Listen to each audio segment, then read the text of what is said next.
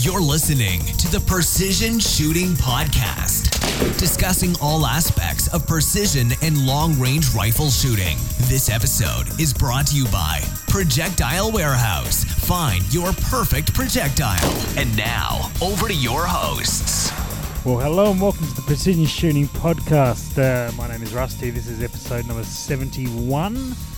And we are in Lithgow, New South Wales, uh, Australia. Next to me, uh, or just over there actually, Dan from Impact Dynamics. How are you, Dan? G'day, Rusty. How you doing, mate? Good, mate. Good. Relaxed. Good. That's it. It's just Dan and I uh, at the moment. We are chilling in our cheap, crappy motel room. It's all right, isn't it? Quite cozy. Good bed. Yeah. Heaps of pizza. Yeah. Jack Daniels. I, I think those last two were added in. I don't think they're part of the, the motel package. Yeah. I think Yeah. you're right. yeah. Um, but we are in Lithgow. Uh, we we got in last night. It's Friday today. Um, although this will be going up um, probably a little bit later once I get back to Adelaide. And uh, so got in Thursday night late, and today we spent the day at Lithgow Arms. Very Factory. cool. Very cool. Yeah, you enjoyed that. I did. So big thanks to Richard at Lithgow. We got a bit of a tour there of the factory, um, which no doubt we'll probably go into a little bit, uh, and then we spent a little bit of time sort of watching them cycle some uh, some guns on the range. Had a fair bit of testing to do, and uh, we had lunch with uh, the the guys who do that, um, and got to know the range a little bit because we will be back there tomorrow running a course, running a long range course. Excited for that, Dan? I am. Yeah, It's going to be a little bit different. It is. Yep. Something when you know location would quite different. Yeah, very. Great location. Beautiful spot. Yeah, isn't it? It's Yeah. a really nice little, uh, nice little place to shoot. Uh, Yeah. Gorgeous. Uh, Very scenic. yeah, very much so. So excited about that. Um, yeah. So we had we actually tried to record this podcast yesterday in the car. We didn't get far. no, we, we got a long way. We got to Lithgow, um, but we uh, we just struggle with background noise. The car was fairly loud, particularly running at you know 100 k's, and and we just could not get a, a good sound quality without using handheld mics. And we didn't really want to run handheld mics uh, while driving, so we opted out. Maybe a cop out, but we opted out, and uh, that's why we're doing this here. So Dan, tell, tell us a bit about about Lithgow today. What do you, you know, what do you remember? What, what oh, was, like you what was said, good? Richie gave us a tour of the factory. It was awesome. He's a great bloke. Did a great job. Pretty intensive um, uh, tour of the factory. It's pretty quick, but but not not Yeah, speedy. I thought I thought we were like getting like a three minute quick there there No, there. he did a great job, you know. Yeah, Opened our eyes to a lot of things, I think. absolutely. Yeah, a lot So- of great old machinery. Great, you know. I really like the old stuff, like the the old buildings there. That's and because the you're old. Machinery. You're I- a lot older than me. yeah, I'm not as old fine. as Badco though, so it's all good. Yeah, you haven't got as much cash as I'm Badco. probably with. I'm probably next in line. um, and so no one's as old as Badco. Uh, you're, yeah, we, we got taken out to the tour room first. I'm actually probably I was just actually going to speak on the old side of things.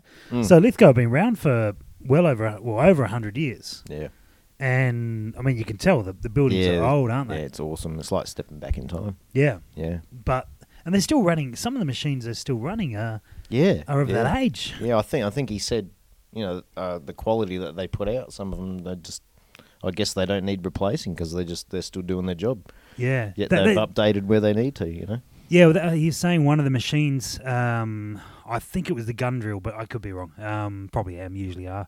The he they've got shims on them, or they they they keep it tweaking them so they're performing still within their tolerances that they Mm. required, Mm. uh, despite being a hundred year old machine. So Mm. it's.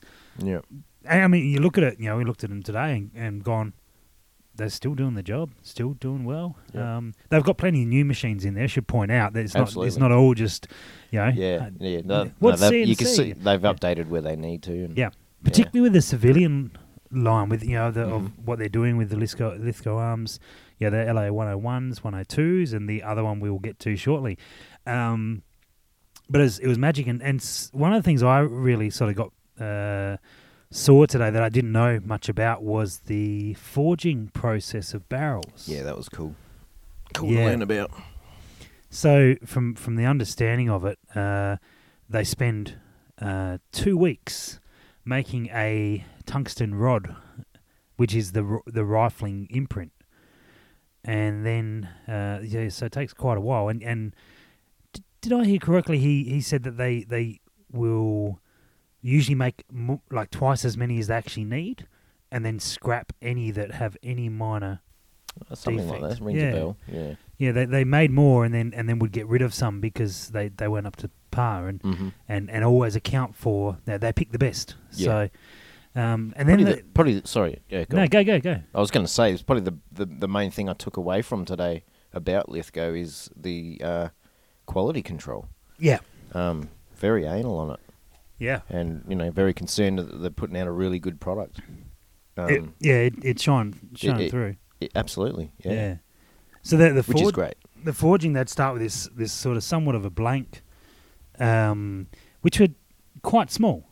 Like Mm. I, I was uh, amazed, and- then effectively it goes in this machine, and this machine just pounds the crap out of it, Absolutely, and like wraps the inside around this tungsten rod to create the rifling on the inside of the barrel, and and hardens the the um, steel, and yeah, sort of really puts it under under pressure, which um was yeah. It, it, once you see the see it happen and get it get it explained to you by someone who knows what they're talking about, not me, uh, you, you go, wow, that's there's, there, no wonder they shoot well. You Yeah. know, there's some real consistent elements to that, and, and how they do it. They um they were saying they they they forge some of their chambers, but the civilian range they, they cut them. Um, That's right. with the with the reamer, normal sort of way of doing it. Um, and yeah, so the facilities are, you know, you've got that com- uh, the compromise, not compromise, the the clash of like a really old building and a stack of sort of old machines, with then some sort of top of the t- top of the line, as far as I can tell, CNC setups yeah, that are you know doing everything you expect to see. You know what we saw over in Vortex in the US, you know, sort of similar yeah, sort of concepts and stuff, and and that you know, measuring machines all done in controlled environments in certain certain uh, uh, temperatures and all that sort of gear. So yeah, it was a really lot, lot of history there. mm, mm, absolutely, and all the meeting rooms of the Vickers room and the Bren gun room and bits and yeah, pieces like that. Yeah, Yeah, I everything's thought- got a room. yeah, I thought that was good. So, yeah, no, it's quite quite a, an interesting experience, and um, we were disappointed. The Small Arms Museum, which had been recommended to go and see by a lot of guys, um, was closed on Fridays. So if you if you are getting to Lithgow at any time uh, at any point, um, don't come on a Friday because the Small Arms Museum is closed, and apparently is really worthwhile looking through. Yeah, I'm not thinking about it. Oh, is that I don't really know what's in there or what to expect, Yep. so I'm not. You're putting I'm it out of your mind, so out you're on it, you know? disappointed.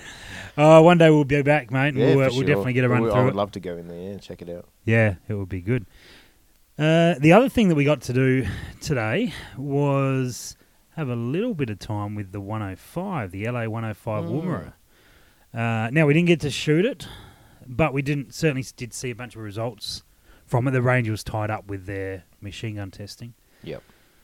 The well, what did you think, Dan? It was the first time you've played with the Lithgow Centerfire, though, wasn't it? Yes. Yes. Um, I think you pointed out before. Anyone that knows me, I'm not easily imp- impressed with a with a rifle. Y- yes, I did say that to someone earlier today. That it takes a bit to make you smirk about a rifle. Yeah, I'll, I'll um, I'll dance around something for quite a while before I'll accept that it's okay. And your dance was impressive today. Yeah. It was really uh, like Well, I, cha put, I cha. put it. I put my all into it. It was a cha cha theme. I, I was quite impressed by it, mate. I, was- Yeah. I think people would be proud. Yeah. That, no, I, you know, holding the rifle, cycling the rifle, um, I was impressed. It's, Yep. It's about all I can say is, um, I've never picked up a new rifle that felt like it has fired four thousand rounds and been running In the good way. in the good way. It was butter smooth. Yeah. And, and not But- what I would expect. Shout out to Butters there from Darwin. Re- yeah. Butters That- smooth. Yeah. Yeah. I mean, the, the finish on the action, the look of it is is very appealing. It's a really nice looking, strong action, yet you know attractive, and Mhm. cycles butter smooth. Um, I'm really keen to try one out. I think, I mean, and it's in my favourite favourite chassis, the K- the KRG. I mean, Yeah, well, that's a I can't see it not being a really top notch rifle. That's a point. So, a um, couple of specs on the rifle. It's, it's the same action as the 102. Okay, the, the action itself, there's no different. The feeding of it to, to work from the KRG chassis uh, has been modified. Um, so, it will feed out of the AI style mags. Yep. The barrel is a 24 inch bull barrel, like a straight barrel. Um, a lot a thicker profile than their standard 102s. Yeah, And then the muzzle brake on the end. Uh, yet it's good. Yet it's well weighted. It's not. I wouldn't call it a heavy rifle. Yet it's not You're right. light. I mean, it's the perfect weight. And and the KRG's chassis, I think I may have put up somewhere uh, on Facebook or something that it was an X-ray chassis, but I'm going to take that back because, and that's why that's why Lithgow haven't promoted it as an X-ray KRG because it's not. It's a it's a based on an X-ray chassis, Right. but there is a couple of elements that are only on That's the right. whiskey. Yeah, there's a few changes. Yeah, the whiskey Yeah. three that uh, particularly at the front of the fore end with the ability to put Picatinny rails on or put um, like flush cup holes and stuff. Those those are present on this, which aren't present on the X-ray. So it is Yep. actually a little upgrade to the X-ray, Mhm. um, with the rear end of it sort of being a standard X-ray. yeah. One of the other things I didn't realise was that the X-ray or this setup's going to come with different grips, uh, like two different options on grips, and a few rails and different cheek pieces. So the the chassis itself is quite customizable, and, and some of that is going to be in the box, Yeah. which uh, which is very Im- impressive. Yeah. So yeah, great addition. and I think they did a good thing, like partnering. And you said this earlier today. They like partnering someone who knows chassis, who is not on their first chassis, who has built multiple chassis and refined and good. I mean, you've been using a, a whiskey three for years, Mm. and you know they're on what what generations is yours? Mine's three. Yeah, and they're up Of to the- five now. I think so. Yeah. Yeah, Yeah. and and then the X-rays come out. I think around the time the four came out, or three or four. I believe that's right. Yeah. and and so a company that, that knows their chassis and keep refining them and getting feedback. I mean, Paul Reed, who's been on the podcast, is a is a KRG sponsored shooter Mhm. and providing constantly feedback to them. So I think it's a smart move of of saying you know of, of Lithgow saying we, we don't make chassis, we haven't made chassis, so Mm. they haven't got the experience there. Yeah. Getting someone who has got the experience and KRG are right up there, hmm and getting them to build it. It's a uh, good relationship. Mm. So yeah, so um, look, we we just banged on about it for ages, but um, we're both quite impressed with that uh, the Woomera, and I think yeah, I know, know a bunch of guys have got them on order, so be confident uh, that you know if you have got one on order, uh, it's probably worth waiting, waiting for. It is you know they're not due out till sometime 2018, but getting hands on with one today, uh, I would I would happily buy one. Yeah, I'm keen to try one for sure. Yeah, and, Yeah. and would happily recommend them. Um, and you know, given the the 102s generally shoot well, um, these ones, uh, you know, going to probably do that and better. Yeah. So, yeah, it'll be it'll be interesting to see how they uh, they come out. But also, you know, you've got the experience for Lithgow. They've they've learned a lot from the 102s. They learned heaps from the 101s, plenty from the 102s. Yeah. Given that this is only really a design change in barrel, in terms of thickness of the barrel, Mm. and the chassis, and then of course muzzle brake. Uh, that's yeah, they're, they're not major things. All the all the stuff that often can go wrong has been Yeah. already you know, All proven the teething problems. Yeah, so yeah, so it'd be it'd be an interesting buy, interesting uh, option. They're due out sometime next year, um, second quarter I think. So that would put it somewhere around April through to June. That's ages So away. It is ages away. Yeah. Well, it depends Then- how they should get cracking. we. Come on, come on, guys. You're, yeah, yeah. So that's uh our summary of the Lithgow LA 105 Woomera. Hurry up. Yeah. Hurry up is Dan's word. Too many people standing around in there. That that was us, Dan. That was us. It Yeah, seems like a um, very friendly environment, though. You know, everyone's very welcoming. No, it's because. I haven't told them much about you. Okay. They'll find out in the weekend. Best you don't. Leave it that way. Um, And shout out to Matt today for cooking lunch. Oh man, that's Oh, over the top. I think That was amazing. Roast lamb for lunch. most people do that on their job, they'd get fired. I reckon he, he, he you know, deserves a raise or something like that. Yeah, yeah. Uh, it was, uh, yeah, it was good. So, Yeah, no, good job. um, I think that's probably probably covered. You know, uh, we didn't. Uh, I will apologise. We didn't take photos um, while we were there. We were a bit limited on what we could do and that side of things. And we best, you know, we thought, well, let's just, yeah, we're not. If we can't take many, let's just not really bother with it. Um, you guys have seen the photos of the 105, most likely. Um, it it looks like that. It loo- looks how you see it in that photo. So. Mm. Uh, that's the the best way, and, and to be honest, the proto the prototype, some of the one we played with was in the whiskey chassis, and we did have an X-ray chassis there as well, so we got to play with both. So it wouldn't have been a fair representation of the gun. Mm, so yeah. the, the other thing was, was there something else we are gonna? Oh, I was gonna ask you about something else. I was gonna get another piece of pizza. Oh, good move Where'd they go? in the fridge, man. Oh. I'm good. I uh, I ate plenty before I'm laying on this bed, and I don't think I'll be moving anytime soon, unless I, unless I run out of uh, what are we drinking? Gentleman Jack. Unless I run out of that, then I'll then I'll move. Yeah, so you were gonna ask me. I was actually going to ask you, and I think we said in the last podcast, I'm going to ask you about about the KRG chassis Sure. because the the you know obviously coming out of Lithgow, we're talking about you know the the, the 105 and and it's been using for one for a number of years. Mm-hmm. How do you f- how do you find it? Can you give us any any information about the the stock and bits and pieces, things you like, things you don't like? Sure. Um, because of its design on the pistol grip, the first thing that comes to mind, where it leaves the, uh, it's got like the uh, indentations above the pistol grip for your thumb to sit out. Right. Yep. so Um, thumb rest. That was the thing that made me start shooting thumb out, which is now something we sort of implement into courses about. pretty. Yeah. We found Always the, um, recommend it to try at least Yeah. to try. Yep. Um, And results usually follow. Exactly. We found good reason to, to do that. You know, so that's Sure. one thing I loved about it. Um, secondly, it was a very rugged stock, which is what I expected. I read up a lot about it. I, I wanted. You've treated that like rubbish. I have. It's copped a pounding, and other than a few scratches, it's never failed me. It's it's a rock solid system. You know. Yep. Um, the only thing I could probably nag on it, which in their defence isn't its fault, it's on the heavy side. Sure. Um, so it wouldn't be my ideal weight of a chassis. It's it's on the heavy side for me personally, anyway. For something like comp shooting, where you're manoeuvring around and you know on the run, and Plus, you're not very strong either. I'm pretty small. Yeah. Yeah. Thanks, mate. You're welcome. I was trying to put on my big tough man voice, so guys that don't know me think I'm some Superman. but you know what I'm saying. It's Not on it's on the heavy anyone. side, but that's originally that's not what I bought it for. What I Yeah. what I mainly used it for is what I bought it for, and that was, you know, long range hunting, uh, rough environment, Yep. um, or just a good rugged chassis, and and, it's And it's done it. it's done it.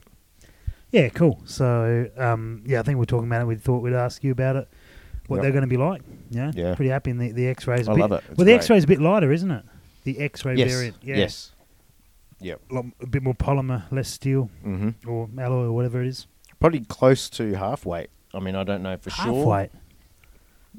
Yeah. All right. Well, I'm going to. I mean- Google that. Let's get on it. Yeah, do it. Let's check it out. Yeah, look it up. I'd be curious. Because that sound that sounds like a lot a lot of difference. Um. All right. We'll like I said, I'm only guessing. we'll find it'd out. Be, it'd be close. But there's a, there's a reasonable drop in weight between the two. absolutely. Yeah. Yeah. Okay. Okay. Very noticeable.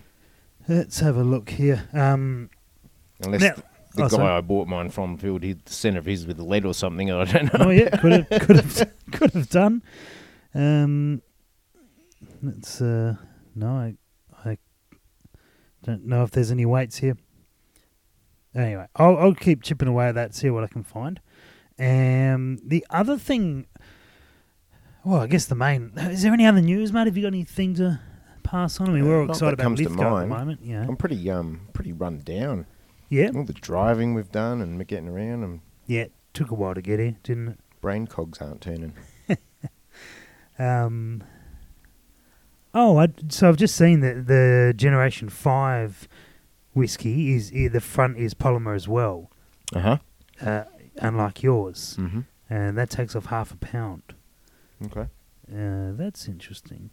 The anyway, I, I am quite distracted here now. I really want to work out with what this weight Well, I'm curious is. now because you were so surprised at me saying half weight. Okay, here we go. We're going to go fixed versions.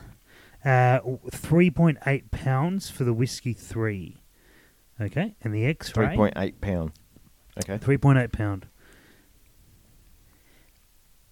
Uh, three point one for the X-ray. Wow.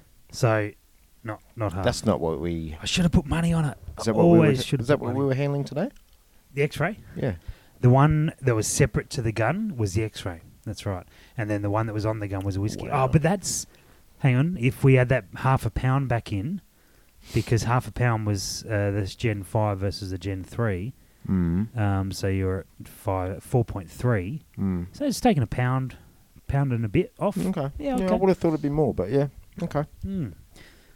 Anyway, I'm not sure that's actually overly relevant, but anyway, the, the, so be it. So be it. Maybe part of that's the the. 27 inch barrel on there. I've just that's that- messing with my head. There's added the weight that I'm thinking. that that might be that might be a factor. yeah, yeah. So um, the the topic for tonight, apart from what we've covered so far, is wind. Now, wind is a wind is a topic we've been asked uh, about a lot, and it's a topic that you you know is a forever topic. You continually working on it, continually learning more about it, and so. What is that guy doing on TV? Don't watch it. You get distracted. Sorry. That's what I'm hardly. That's I'm like only half here because I'm staring at this bloody TV. Yeah, good. Uh, so, um, yeah, wind is one of those topics that you, you continue to refine your understanding for, for a long time and continue to find uh, different ways, different tricks, and and bits and pieces to, to move forward. It's always it always seems to be the like the last battle. It's always the one that you continue to work on. And so, yeah, I don't. I guess wind is such a broad topic that it's uh, you know worth going. It's probably worth stating that you know in the type of shooting we do and a lot of PRS stuff, wind flags are not so common No. because No. yeah, and, and look, we do have another F class shooter coming on uh, in the show in a shortly, and perhaps we could ask him a bit about wind and using flags because it's it's honestly something I don't know a lot about. You know, because they, they Sure. work out angles and bits and pieces on them Mhm. and ways they go. But I, you know, I've got no experience with the flags. I guess. Well, what are, what are we running on, Dan? What do we utilise for our wind calls? Um, everything else. yeah, so how far we missed by. um, yeah, so such as what? Okay. Movement of trees, movement of grass, mirage. Um, splash from your shot, Yep, smoke, yep. Splash from someone else's Anything. shot. anything. Yeah, anything. you Windmills. use. You Terrain. name it. uh, terrain. Terrain, yeah. Mm. I mean, if you know what to look for, there's heaps of signs out there. Yeah, yeah, and I think I think that's the thing is that you you continue to to understand, um, you know what what's happening and and how things work and and and being able to read wind off more and more items and and such. You know, uh, like if there's a, a wind farm nearby, well, you, you can find out how, at what speeds those turbines actually Oh, Work. that's getting a bit crazy, isn't I it? know. Oh. I know. but that's all right. anyway, so the, you can utilize whatever is around, and, and if you understand it, particularly if you shoot in the same area regularly, Yeah, um, it's a it's a good way to do. yeah. Well, up up where we shoot, uh, where we train a lot, there's a windmill, and I refer to it a lot. And you know, just to clarify, maybe people get confused sometimes. I'm not pointing at the at this windmill that it's spinning and it's a particular speed, but it's good for a direction. Direction. Yeah, I mean, it's like a big. What do you call them? The wind vane. Weather It's vane. Weather vane is Yeah, it's a massive one of them up there. You know. It's, Yep. Um, you're talking terrain with hills and where it's coming down like water splashing over the different angles and crosswinds and such. You know, you want to get what you can from anything. Absolutely. And uh, I guess uh, you know, Dan, you actually you you are a very good wind caller, and Well, know, finally, a compliment. don't get used to it. Um, It's going to start coming back if you keep pushing it. sounds great, mate. Sounds great.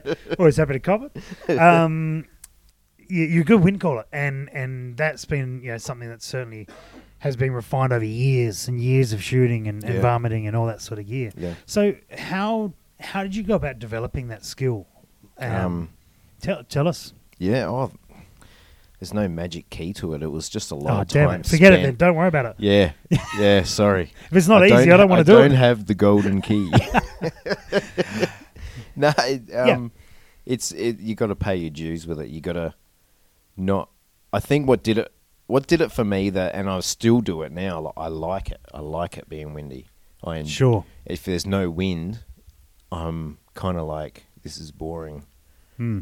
I still enjoy shooting in that, but it's it's it's a dampener on the day. If the the wind starts picking up, you know, it's like okay, cool. Now I've got something to play with. You know, Yep. you're never holding the same spot. So, I, I, got, I got a proper excuse now. I miss because the wind. but it's was- like you know, like if you enjoy something, you become Yep. good at it. Um, if Yeah. you hate something, you tend to subconsciously avoid it, even though you go, "I've got to learn, I've got to get better at it," and you attempt it. It's all you t- it tend to be half-hearted attempts. You know, if you like, I really like this, I want to nail it. Or, you know, it becomes obsessive. You're Mm. more likely to succeed at it, and I think that's what I did. I, I at- one stage, I told myself, you know, what's my weak point? I'm going to make it my strong point yeah.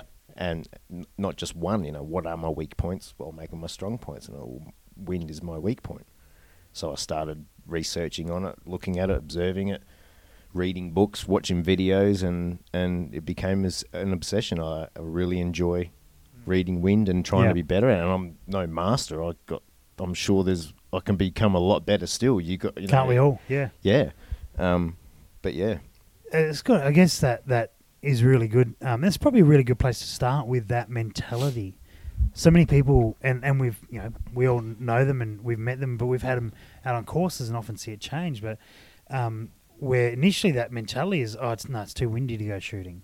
You know, the f- fair yeah. weather shooters yeah. where I was one of them guys. the First to admit it. many of us would be. Yeah. Yeah. and you go, oh no, so I'm not going to hit that. It's too. I'll just keep it closer, or Yeah. whatever it may be. And Yeah. and uh, that's understandable because if you if you just sort of start sending them down range, bit of a hail mary type thing, Mm. without actually you know sort of understanding or paying attention to, yeah, you sit there going, man, this is too bloody hard. I you know, Yeah. no, I got no chance of doing this. I mean, that's Yeah. the thing. You you start putting things down like we were shooting just shy of 300 meters the other day with a 22 in th- nearly 30 mile an hour winds. Um, and it was tough. But the only the toughest part I found was was splash. But you do that, uh, you do that for a number of years ago, and you'd did no, I haven't got a chance. You know, like Yeah. I just wouldn't even attempt it Yep. years ago. Yep. And and so as soon as you start going, well, hang on, okay, if it's windy, well, now's my chance to learn. Now you might shoot closer in, so you sort of get some more hits, build that confidence up. But don't you know? Don't be afraid. And I think one of the th- one of my favourite things when when you're running a you know long range course, and you know depending on which course, but we we spend you know most of a day on wind, Yep. And the change in demeanour of the guys.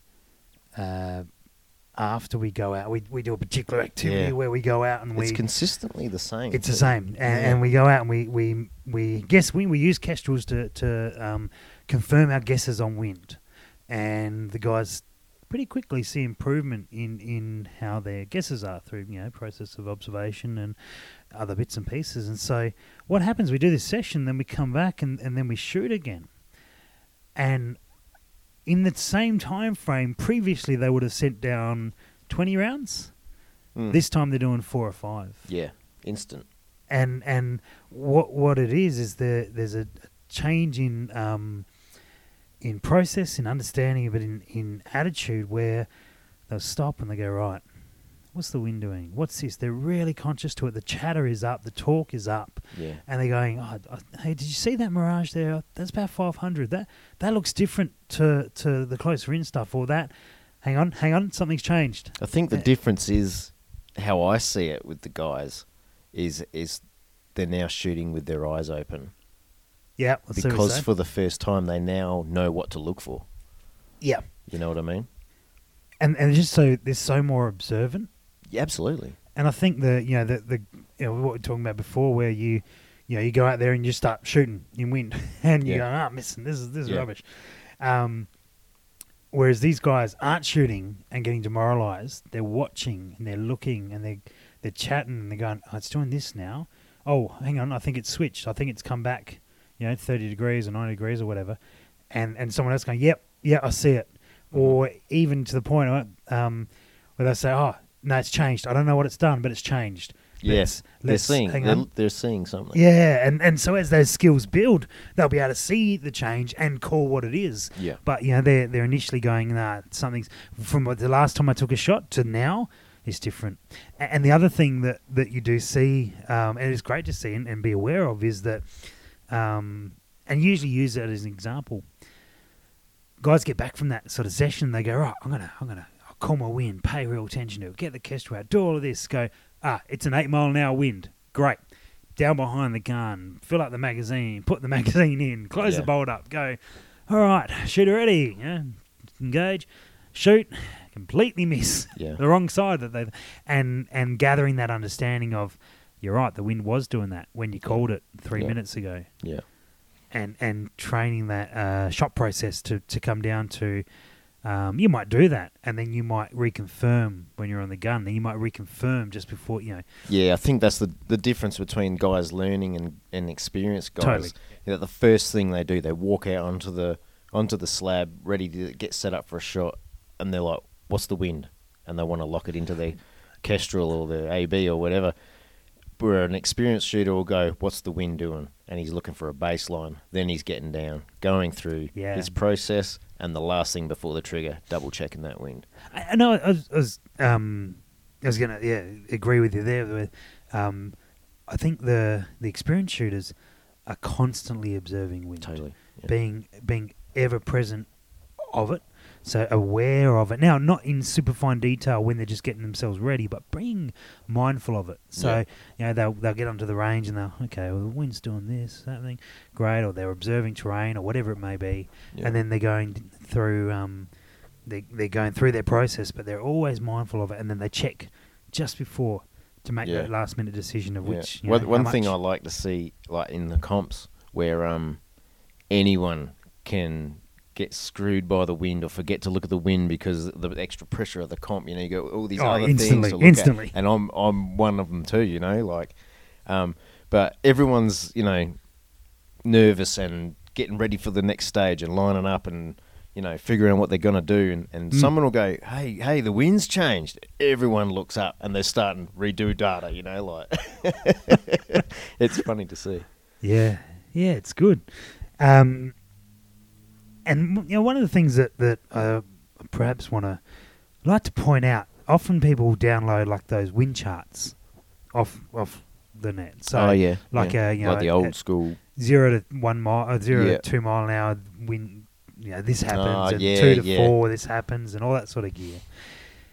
And um, those those are great. Actually, they're a really good guide because they get you started. But be aware that wherever they were written, chances are that the um, the the local foliage and you know all that sort of stuff responds to wind differently than where you're from Yeah, and so that the trees in your areas might, you know, not move as much. The grass might be a lot stiffer than where the that was ch- chart was written. So it's a good guide. At least gets you getting out there and, and trying. mm. Um, I, would- I would call them a good starting point when Yeah. you when you have nothing to go on. it's yeah, Um, you know, they're But- the things I sort of researched and got into, but moved on from pretty quickly. But you got to start somewhere. agreed. Yeah. Yeah.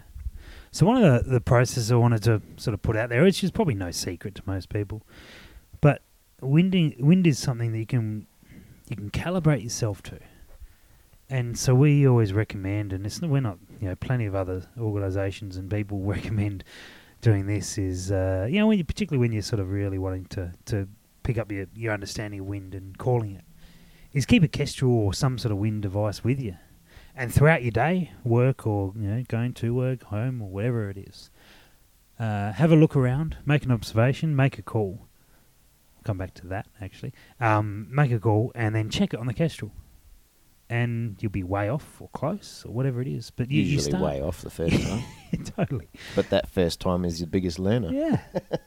And then what you, you do is you actually attune yourself or customize yourself to the point where um, you can look at the wind and you go, it's doing this. You know, you almost don't need to look at the kestrel because, Yeah. and, and you see that in comps. Guys will back themselves in for wind calls, not using a, a wind meter because they're, you know, the, the complication is that wind's downrange as well. So if they can call it based on what they're seeing, they can call it downrange based on what they're seeing as Yeah. well. Yeah, I had this uh, similar conversation about this with Richard today about um, the technology we use for long range shooting, you know, and take Yep. making a shot. And um, I was explaining to him how I've found you don't have to have all this technology. I don't need a lot of this technology to make a long range shot, but Mm. I needed it all to learn how to make the shot. So really using the t- Yeah. using the Kestrel, the Kestrel taught me to read the wind. Without it, I could I wouldn't know what eight or ten or twelve is because I have no reading to go by. Mhm. But I had the Kestrel to learn it from. Now that I've learnt it, I don't need it for the wind. Yep. So you know, um, say I use AB personally for trajectory and truing data. Um, once I've got a load that I use all the time, like I used my 308 load for three, four years, whatever, never changed it, and uh, memorized its trajectory to a thousand. Easy to memorize if you spend a bit of time, but I would never have been able to do that without having AB and the technology in the beginning to tell me how to get it. Totally. Yeah. So uh, one thing I wanted to uh, come back to there was um, actually making the call. Yeah. Because I, I find a lot of guys, you know, making that, being willing to actually make a call and get it wrong, is often pretty intimidating for, for people. And and the thing is that you know, make the call, get it completely wrong, stuff it up, and learn a little bit from it. And then that's the key right there. Yeah, yeah. make make the call again and Learn from every shot. yeah, yeah. You might you might be a little bit better or whatever it may be, but at least if you're willing to sort of go, oh, I think it's eight mile an hour. Now it could be forty-eight mile an hour um, rather than eight, but uh, so forty mile an hour off in your call, no dramas. I reckon your next call is going to be a ton closer. Yeah. I think, Also, probably get inside. yeah. Yeah, if it's that quick. When I saw when I started to see an improvement in my shooting, uh, a drastic improvement where I was starting to move forward a lot faster and get Yep. to where I wanted to be a lot quicker was when I was shooting less. Um, Yeah, in the way yeah. of less ammo. Yep. Still going out a lot. In fact, probably more. probably more. Yeah. Yeah. But I could go out more because I was using a lot less ammo. I'd, I'd go out and fire one, two, three rounds. Yeah. Um, passing by the range on my way to work or on the way home. well, that's right. You're But a the lucky point prick is- like that. I would take a shot and rather than take another and another and another, get on target and ding, ding, ding, yeah, cool, we're Yeah. happy now. Take a shot, I missed what I miss. yeah. Sit down, nut it out, think about it. And that becomes obsessive in itself because you're learning from it. And when you, Mm. you're getting that feedback and you and something clicks and you go, ah, this is what I'm doing. And then the next day you don't make that mistake and you're getting closer or you're hitting and you're hitting. You're Yep. learning from it. You're not spending 50 rounds each time. Mm. Um, it's a positive way to push you forward. And that's not feasible for most people. To be fair, like True. the chance to go and shoot That's one true. round on the way to That's work true. and one round on the way home from work uh, to really master your your initial wind call. That's true. But But the mentality can be can be brought across to you know you get a day at the range once a month. Well, rather than going down and blowing 300 rounds, you can still do the same thing on a lower scale. yeah, I mean, if I could only shoot once a month, I would still I'd go really think about and take my time on that first shot for the day. That's, Absolutely. That's the one that tells you what kind of shooter you are, as far as I'm concerned. Um, you miss, sit back and take five minutes and think about it. yeah. Look at everything. That's what I'm saying. Yeah. There's so many times I've I've missed a shot and gone, ah, okay, what did I do? Was the wind wrong? Was that wrong? Hang on. And you know, a minute into thinking about it, hang on, I got two minutes dialed on my scope. Now, had I not taken that minute, I wouldn't have learnt from that. you would have And you know, you do that once or twice, then you start naturally just getting behind the gun, check the turrets, we're all good. It's one Yeah. thing to cross off the list that you don't you do without thinking. Yep. Yeah. And and had you had you had that that particular example, you would have learnt incorrectly, wouldn't you? 'Cause you would have made your win I think every shooter out there could say or could remember a time, and the turret thing's just an example, where they've spent 20, 30 rounds and then realised the turret was out and gone, I'm an idiot. We've all done it, you know? Twenty or thirty might be excessive. I've seen it myself. I, I'm not saying it doesn't every- happen. That's, that's just an But, uh, example. yeah, but you know what I mean. we've all we've, we've all shot through the frustration Oh, and put yeah. heaps of rounds down, and then realised later, Oh. without having ever taken an action, you think back and you go, actually, you didn't stop and think about it for a minute. You know? Yeah, oh, we've all done that. Yeah. Yeah, absolutely, absolutely. So it's I've seen seen guys really really improve their understanding of wind and, and their shooting by doing that, slowing it right down and really being focused on it. Yeah. Um, now, of course, when you get to a comp, it's hard to do that. But Absolutely. Right. but if you if you're well drilled prior in terms of doing that, you'll you t- try and bring that mentality in.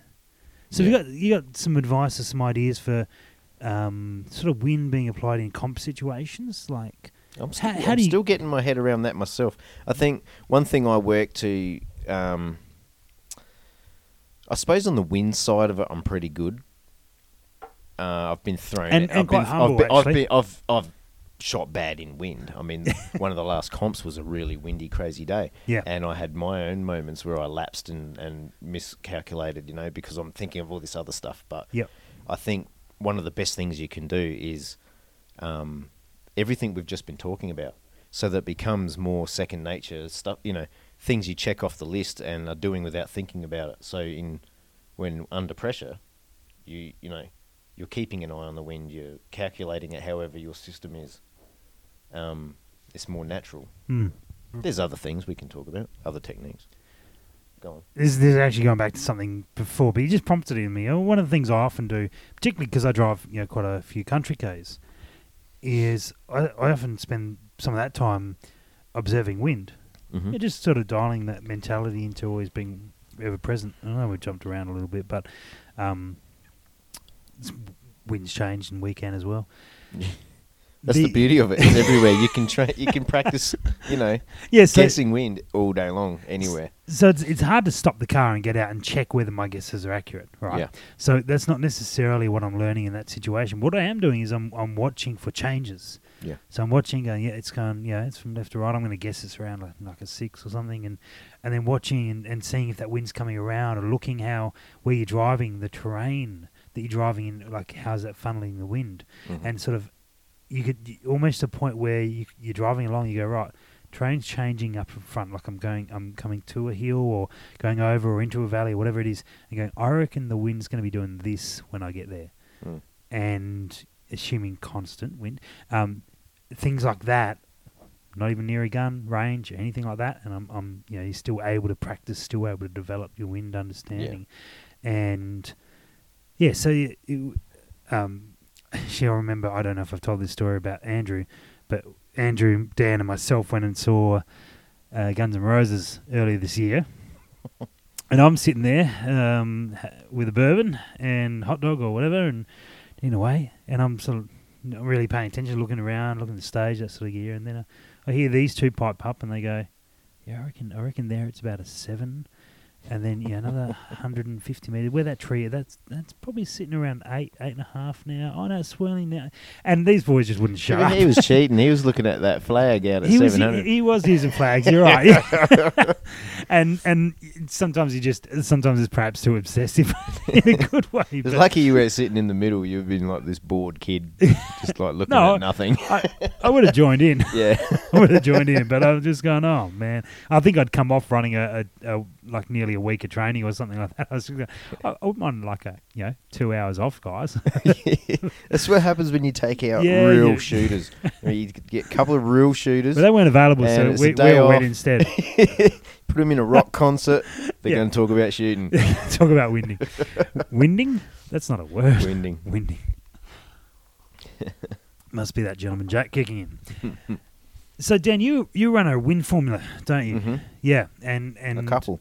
Yeah, and I think that's one of the things that often people when uh, uh, not aware of, or, or how like we talked a little bit about observing wind and how you're making your calls and guessing and how to get better at that. But then there's the other aspect of, of going right. Well, I think it's a 10 mile an hour wind out there. Yeah. What do you do with What, what do you do with that information? And of course, you can throw it into your ballistics calculator and it'll tell you what to do. But by the time you've done that, it may have changed. And then what do you do with it? And then we do. so um, that's where things like uh, using different different ways, different uh, applications to be able to make a call and know what that means on your win. Now you can you can memorize stuff in bits and pieces or have data charts, but they've still got to be applied in, in various ways. Yeah. One of the popular ones is is win formulas, and so having a you know a, a relatively, I guess that the the the successful ones are where the maths are really easy Yeah. and and really basic sort of add plus minus little bit of sort of division multiplication but but as minimal as possible using real easy numbers.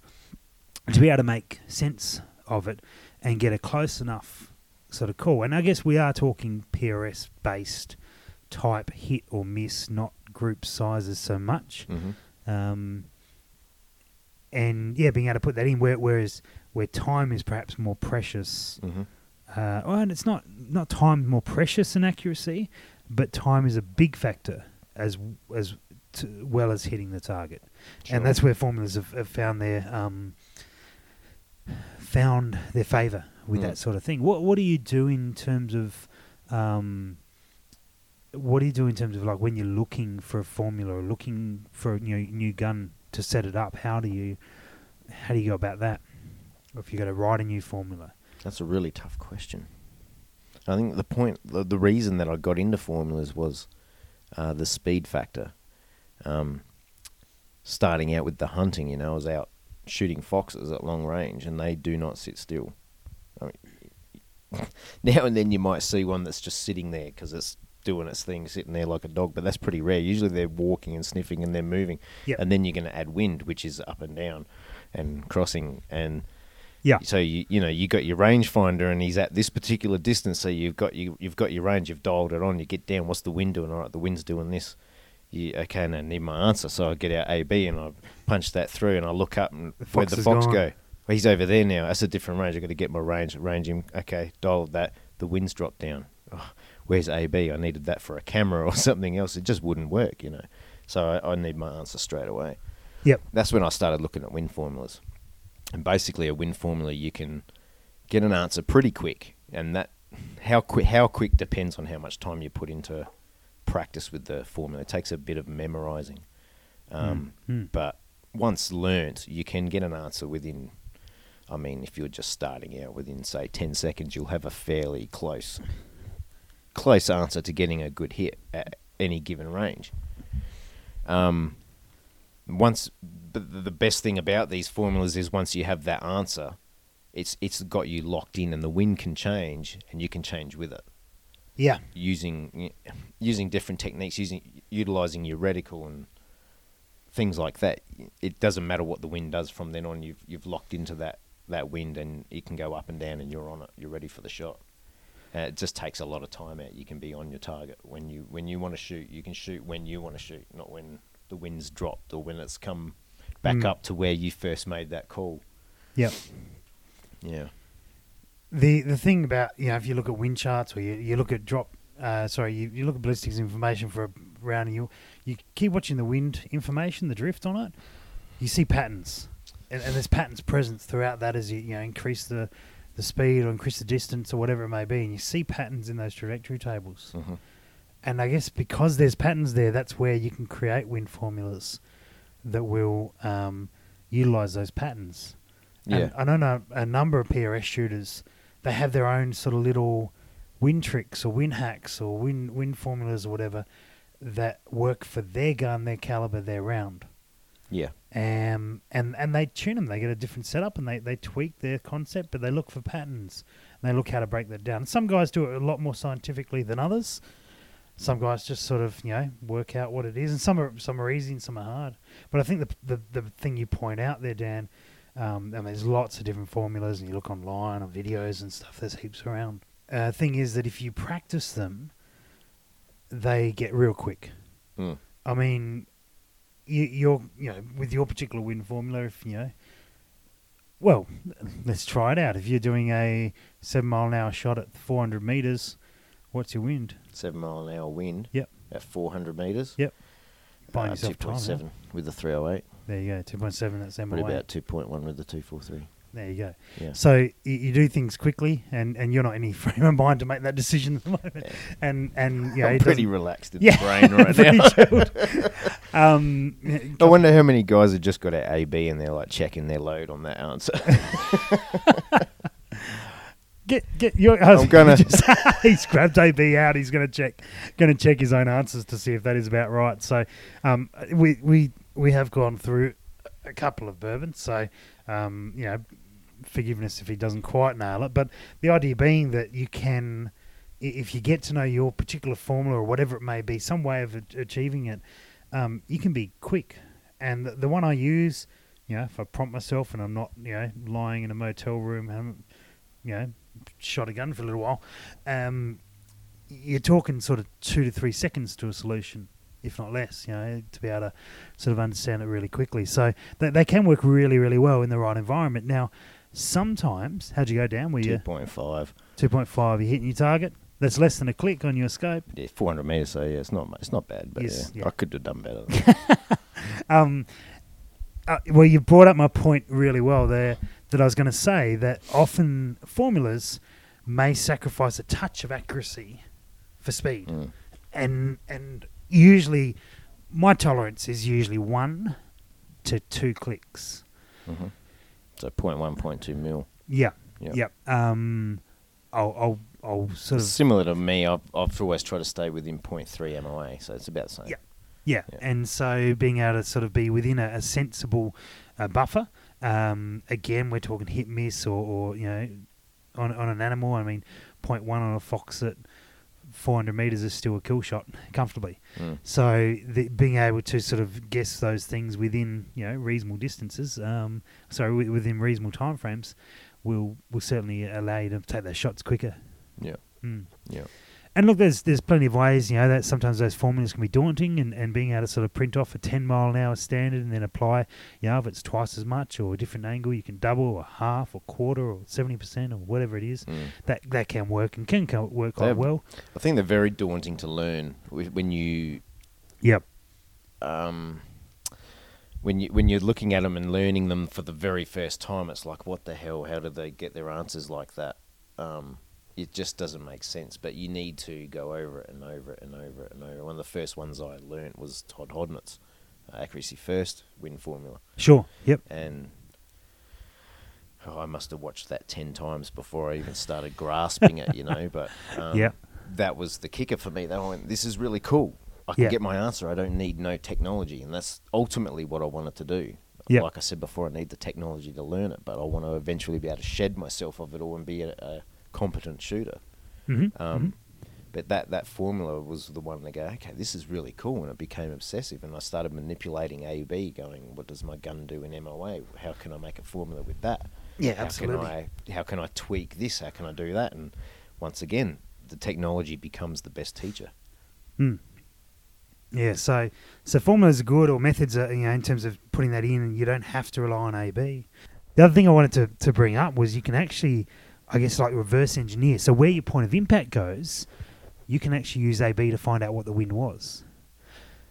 So if you're, let's say, you're shooting at a target and you're shooting dead center on the target, and the bullet impacts a mil to the right, Mm-hmm.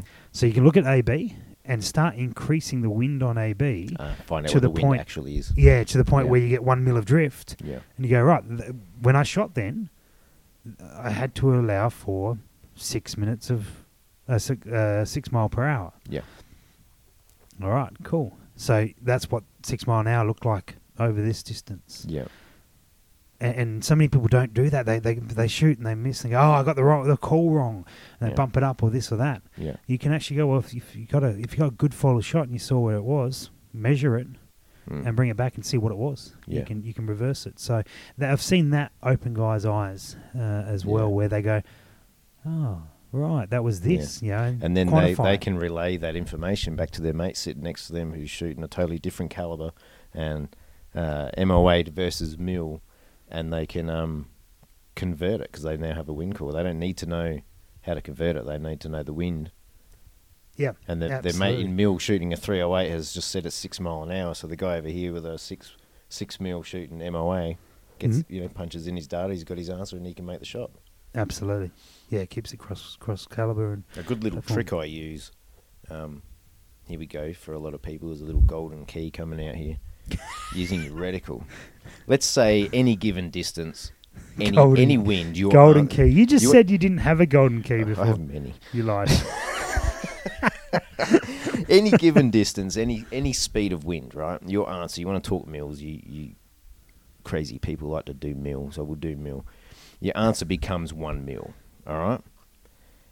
Let's say the wind was twelve mile an hour. All right. right. Your solution that AB gives you, or whatever calculator you're using, gives you an answer of one mil. You take the shot. It ends up it was only half mil. What's the wind?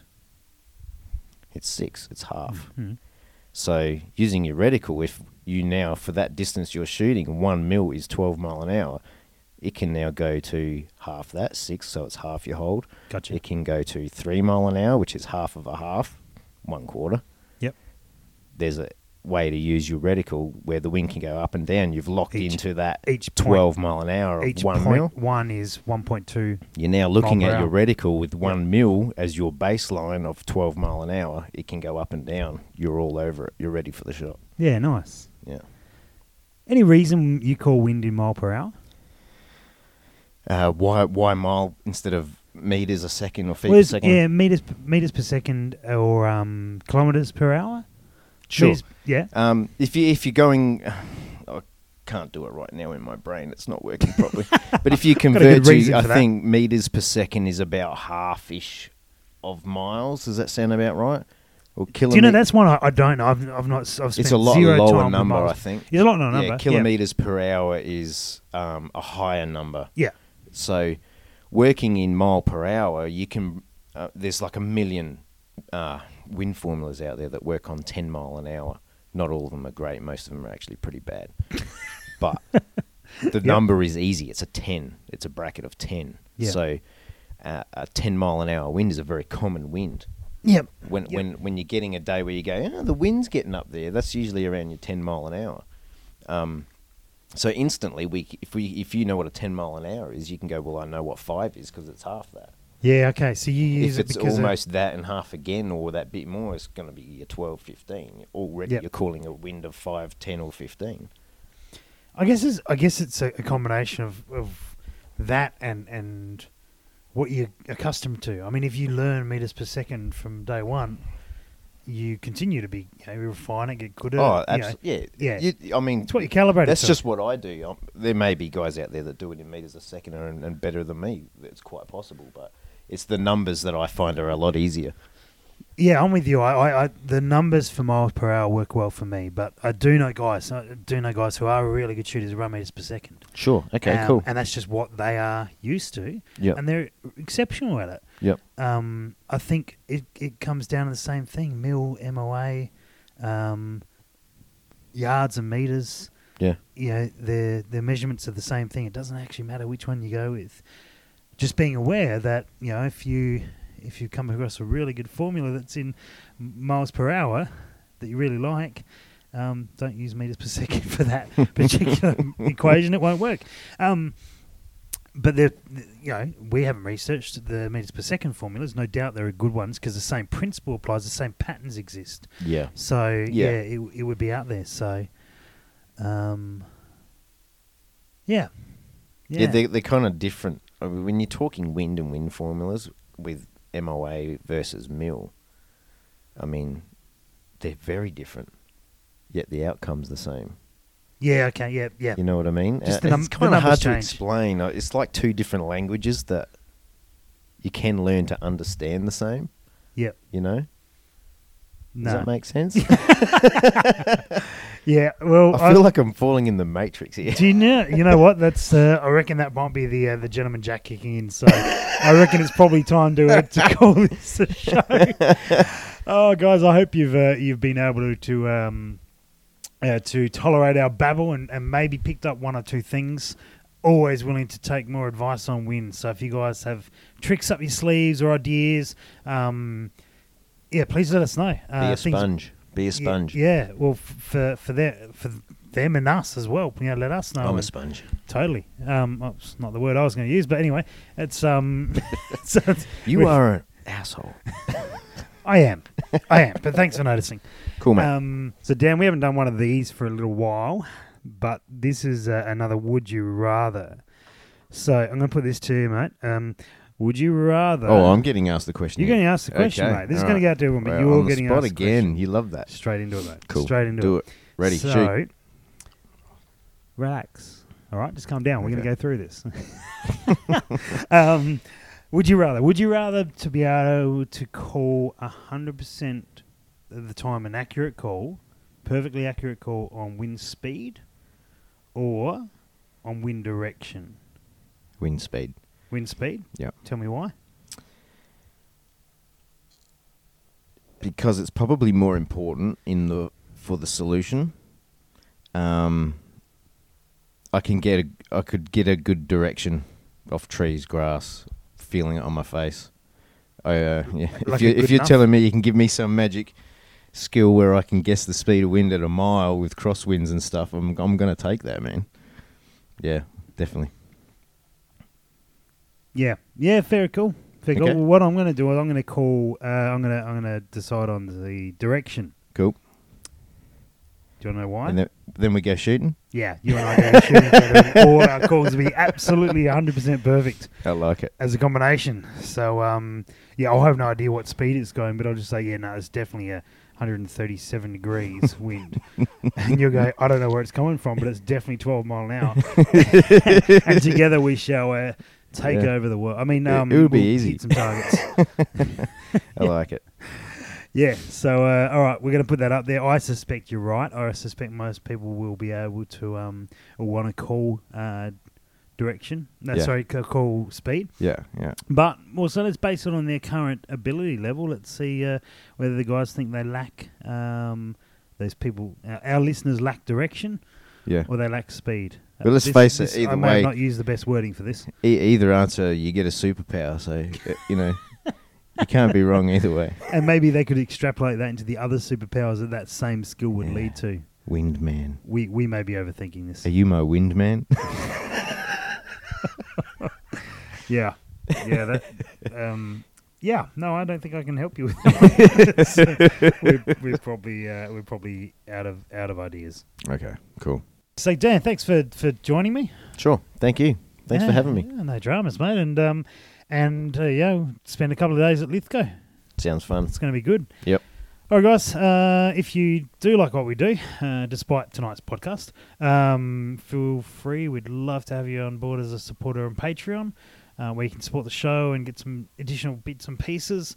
Um, that would be wonderful. Other than that, thanks very much. Cheers, Dan. Good luck for the weekend, and uh, good luck for your first time on a plane. Oh no, you just reminded me. Yeah, I brought that up. I had it out of my head for a while there. All right, guys, we're going to head off. Cheers. Thanks for Bye-bye. listening. Thanks for listening to the Precision Shooting Podcast.